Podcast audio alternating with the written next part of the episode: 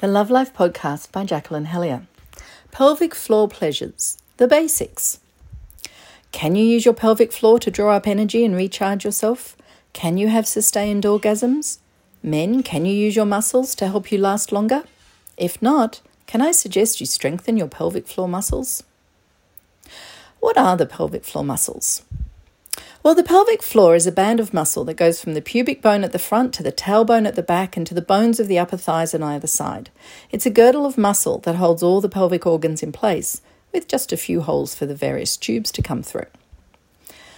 And like any muscle, if it's toned, it's stronger and more effective than if it's not toned. Since having toned pelvic floor muscles means heightened awareness of and connection to your pelvic region and genitals, better sexual response in terms of awareness of sensations, more pleasure for your partner, she can massage him with her vagina and he can last longer, better orgasms with greater sensation and longer length, continued good sex as you get older, and her vagina won't fall out when she's old. Yes, vaginal prolapse can happen. Well, then there's a lot to be said for toning those muscles. How do you do it? Locate the muscles by squeezing as though you were trying to stop urine flowing. Aim to isolate just that muscle area so that your abdomen and buttocks stay relaxed. Keep your breathing calm and flowing. First, squeeze and relax. Rhythmically, in for half a second, relax for half a second. In for half a second, and out for half a second. In, out. In. Do this for as long as you can, at least half a minute. you can do it forever if you like. Okay, the next, second one is to squeeze, and that's when you hold and relax. So you squeeze in, drawing the up the muscles, hold for as long as you can, as long as you can, a few seconds initially, and then release. You can increase up to 20 seconds or more.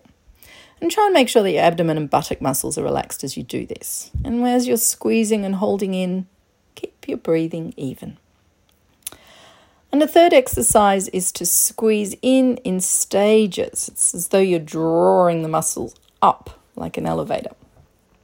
So you squeeze your muscles, squeeze a little more, a little more, a little more, a little more, and then release. So it's important you don't only focus on the squeezing in and up, you also need to relax out. So finish with some gentle squeezes in and some gentle pushes out, just like a wave lapping on the shore. And do about 20 or so.